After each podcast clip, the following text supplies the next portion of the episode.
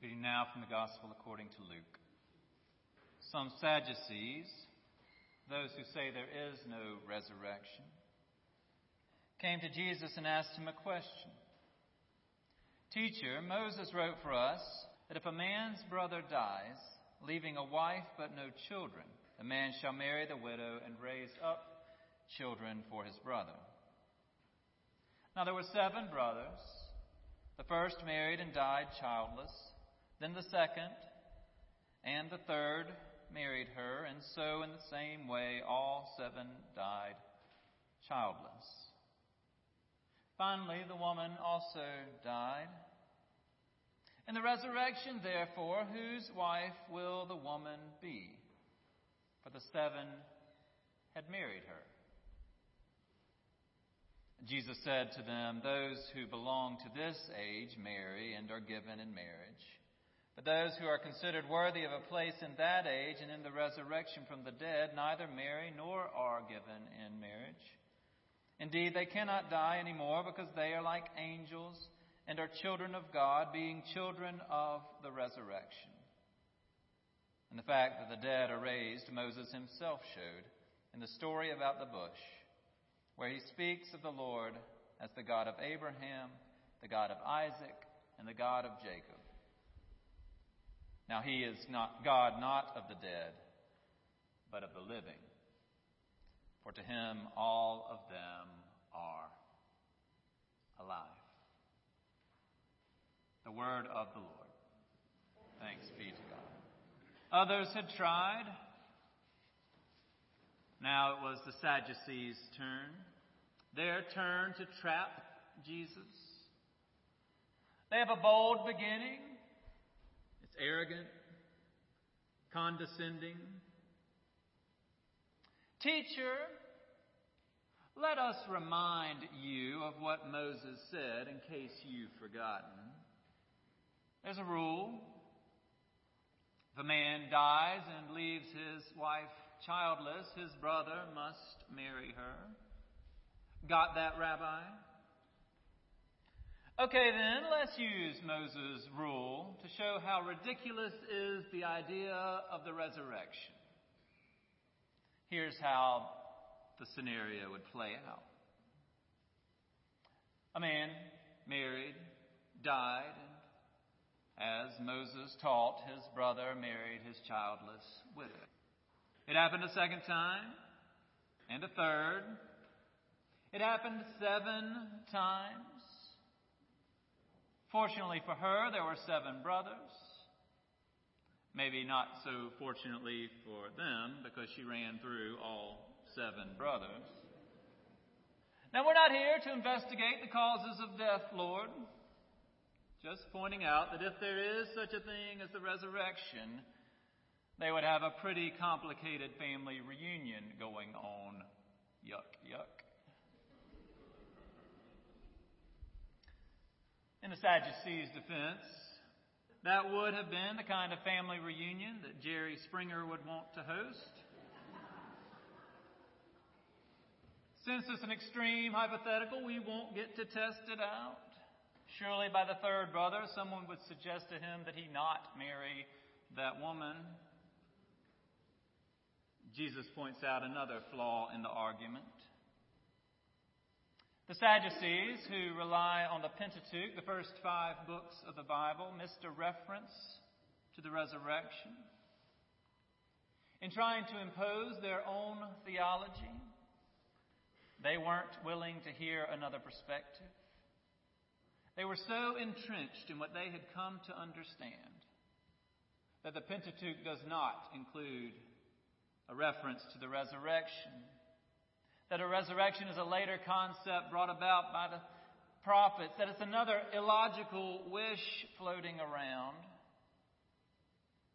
that they could not see that Moses, their very own Moses, was spoken to by the God of the resurrection about the resurrection within the Pentateuch.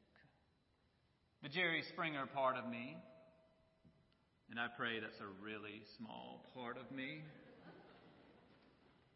Wishes Jesus would have said to them, Sadducees, When you ask whose wife she will be in the resurrection, do you mean to say who will she belong to? Whose possession will she be? Do you mean to ask how will your way of understanding the world be imposed on the world to come? Do you mean to say, Sadducee, that the kingdom of God is restricted to only what is within your worldview, the one you've come to accept? There's a part of me that wanted Jesus to unleash his full arsenal on those who dismissed him because they disagreed with him. Speaking of dismissing those with whom you disagree, hope you're planning to vote on Tuesday. Have you been praying that Jesus would return before the election? he had better hurry. I know those are jaded ways to think about our present political process, but there are people saying those kinds of things. There's an apocalyptic language going around these days, a lot of, shall we say, unusual comments being made this year. A telling sign that this is an atypical election is that I feel I must tell you that you are not allowed to riot if your person does not win on Tuesday. I've never felt the need to say that before. I don't really feel the need to say that to you, but then what a year. What I do need to say to you, because I need to hear it myself, is that we're still one country come Wednesday. Whatever happens, whoever is elected, we're still the United, United States of America. You and I, citizens of one country, ardent Clinton supporters, ardent Trump supporters, and a whole lot of people who are neither, will still be one country. The church can help with this. We have been trying to remain one church, even when we see the world from different perspectives for a long, long time. Even when we're passionately devoted to one teaching or to its counterpart, we have tried to remain together. It's why Jesus did not unleash his full arsenal on the Sadducees. Unfortunately, the church hasn't always modeled this behavior.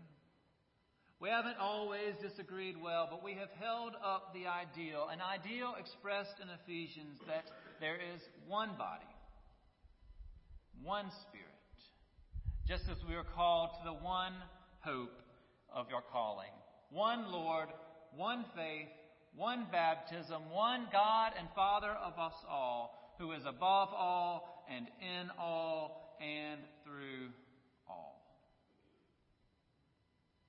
To which John Wesley added, If thine heart is as mine, if thou lovest God and all mankind, then give me thine hand. Maybe on Wednesday. The people of faith can help the people of our nation to grasp one another's hands in order to build a more perfect union. Maybe we can act and talk as children of the resurrection, those people who live today in light of what will come one day. Jesus spoke of children of the resurrection. Importantly, he spoke of them before his own death and resurrection. He spoke of Abraham and Isaac and Jacob, these patriarchs of the faith who came long before Jesus, and he called them children of the resurrection. Jesus reminded these Sadducees of these patriarchs because God told Moses in the Pentateuch, I am their God. Abraham, Jacob, Isaac were long since deceased when God said that. But they were not long gone. If they were long gone, God would have said, I was their, God. That's Jesus' point. What he wanted the Sadducees to hear is that yes, the patriarch's earthly life has ended, but because their God is the God of the living, because their God had made an eternal covenant with them, because the same God can form life out of death, out of dust, can form out of that same dust a resurrected life for eternity, they are not dead, but living living as children of the resurrection. And so we look to them. And we look to other children of the resurrection to help us become more faithful children of the resurrection. One of the teachings of the church is that we do not have to die before we can become children of the resurrection.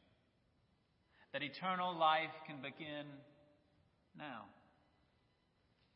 giving our lives to Christ, trusting Him as our Savior, accepting Him as our Lord, can begin the resurrected life now. What the church is saying to you as being a child of the resurrection does not have to only affect the day when you die, it can affect today and every day after. To be a child of the resurrection means we can be liberated from being children of the now. To have hope for life beyond this life means we do not have to have every desire of this life fulfilled. We do not have to have every wrong against us righted. We do not have to have every opinion that we hold affirmed. We can trust that what we need we will have for this life and for the life to come. We can trust that healing will occur where there has been brokenness and division in this life and for the life to come. We can join hands with those who are seeking Christ and His ways, even if we aren't in full accord about how to interpret and practice those ways. Being one in Christ.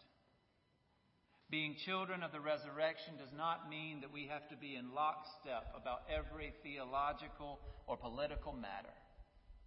But it does mean we have a common hope that one day, as Revelation puts it, we will, together with those who have gone before us, worship God day and night. We will hunger and thirst no more for the Lamb at the center of the throne will be our shepherd and will guide us to springs of the water of life, and God will wipe away every tear from our eyes.